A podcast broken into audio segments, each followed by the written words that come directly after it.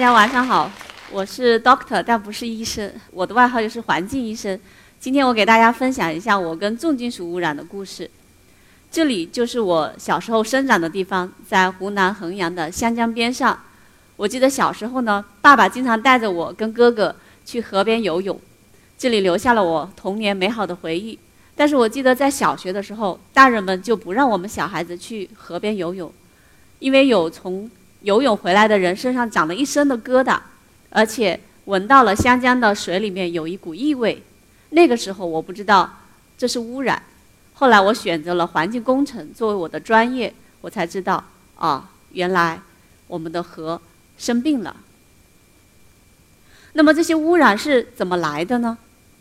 我们在河边丢弃了大量的生活垃圾，融入到水里，还有河岸两旁的选矿企业、工业污染企业排放了大量的废水进入到河里面，还有我们的工业废渣堆在河岸两边，一下雨溶出来的渗滤液。大量的流入到我们的河边。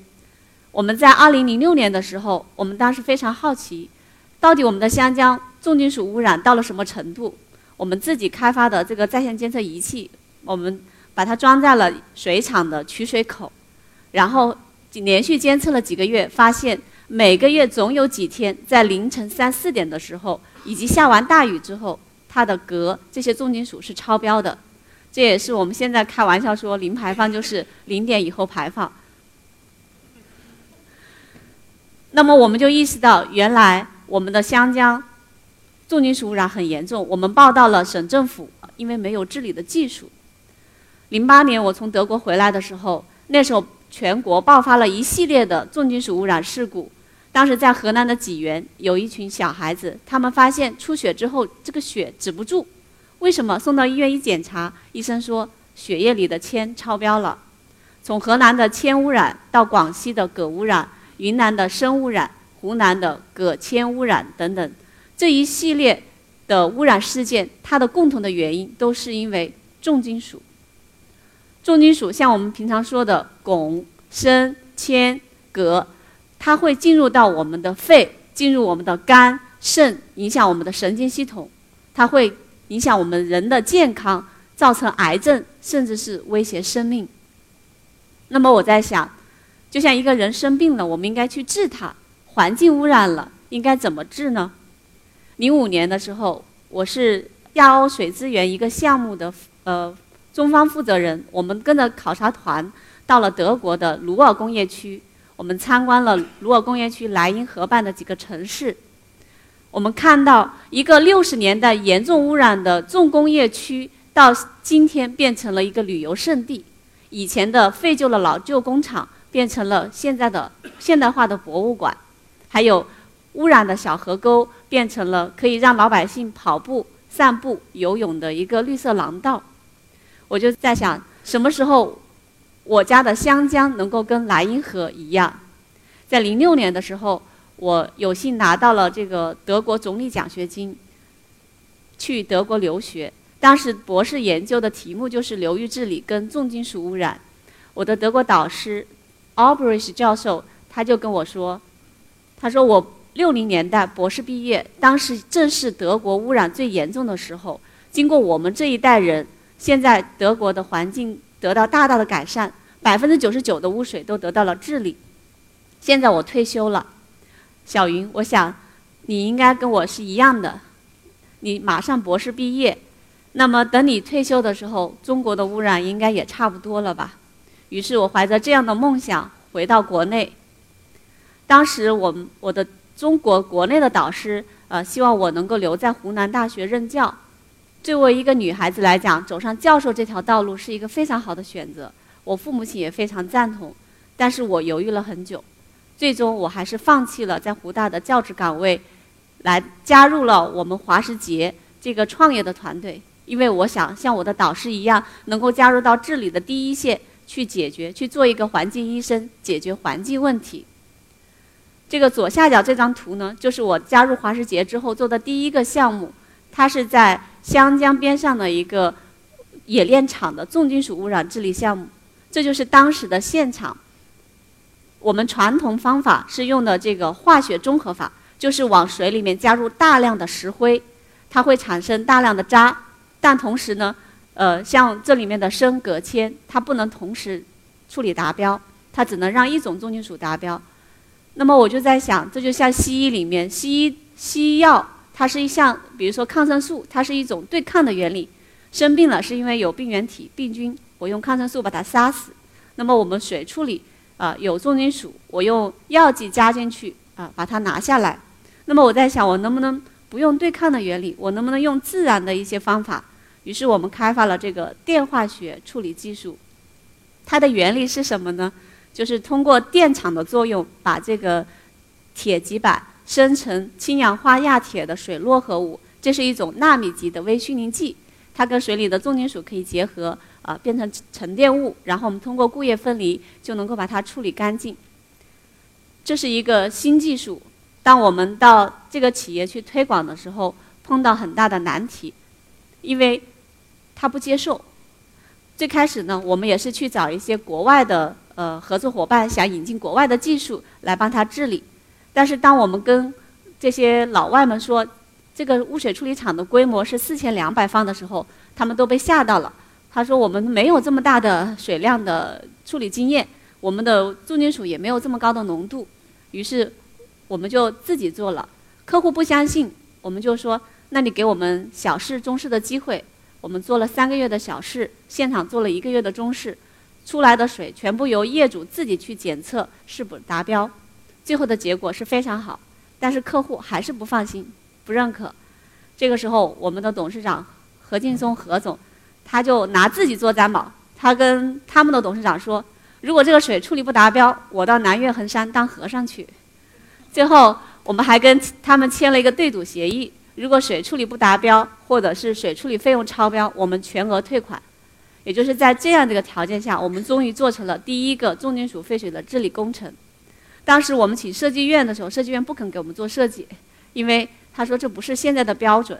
当然后来我们通过努力，现在把我们这个电化学技术也作为重金属废水的处理技术的一个规范。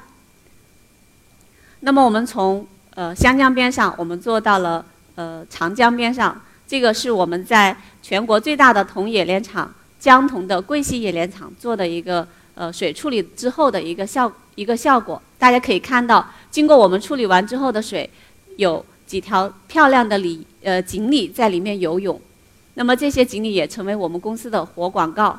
我们从湖南到江西，到甘肃，到山东，到内蒙，到云南。我们从有色冶炼企业到选矿，到电镀，到化工企业，到工业园区，做了两百多个工程。但是，当我们做了这么多处理工程之后，我就在想，虽然我们把所有处理后的水都处理达标，但这只是一种末端治理。我们只是把这个重金属处理达标，这些水还是会排入到环境里面去。这是一种西医的做法。那么我们能不能把它往前走？我就想到，比如说像西医，它是用抗生素。那么我们中医，中医里面就像蚊子、苍蝇就是疾病。那么我不去管这个蚊子、苍蝇，我去管产生这个蚊子、苍蝇的垃圾。我把垃圾拿走，那么这蚊子、苍蝇也没有生活的地方。所以我们就想，我能不能从源头开始减排？把这个产生的废水量减少，我不管你有多少重金属，如果我废水减少了，实际上我排放的重金属也会减少。于是我们做了很多的这样的尝试，还有包括怎么把这个废水分类。我们在云南的一个企业，那么它原来它是所有的水混排，包括循环水、雨水、清洁清扫水，还有重金属污染的废水，全部混合在一起，水量很大，一吨水要十块钱。那么我们呢？经过一个月的调研之后，我们给他出了一个方案，把它的水分类。比如说冷却循环水，它是可以直接排，它不含重金属。雨水里面有一些悬浮态的重金属，通过沉淀，简单的药剂，几毛钱一吨水就可以处理掉。那么重污染的废水单独收集，可能一吨水要三十块钱，但是综合下来，我可能一吨水只要五六块钱。从它原来的十块钱，我可以降降到五块钱。我从原来花钱到现在的省钱。那么把这个水量减小、水质分类之后，我还在想，那么我们这个水是不是可以不排到环境里面，我在企业内循环利用呢？这样的话，我可以更大的减排。那么我们想到，呃，去做回用。像我们很多企业，它的水它不能回用，就是因为它的水的硬度太高，就像我们家里烧水，硬度高会结垢。那么在工厂里，管道结构堵塞，它就不能够回用。所以我们开发了一个降硬度的技术。比如说，我们用一吨新水大概是三到五块钱，那么我用这个降硬度的技术，可能花一到两块钱，我就能把这个硬度降下来，水就可以回用，比用新水要节约得多。那么最终我们是要从治标走向治本，治本是什么？我们都说垃圾废水它是放错位置的资源，我们最终是要实现它的资源化，这才是本质。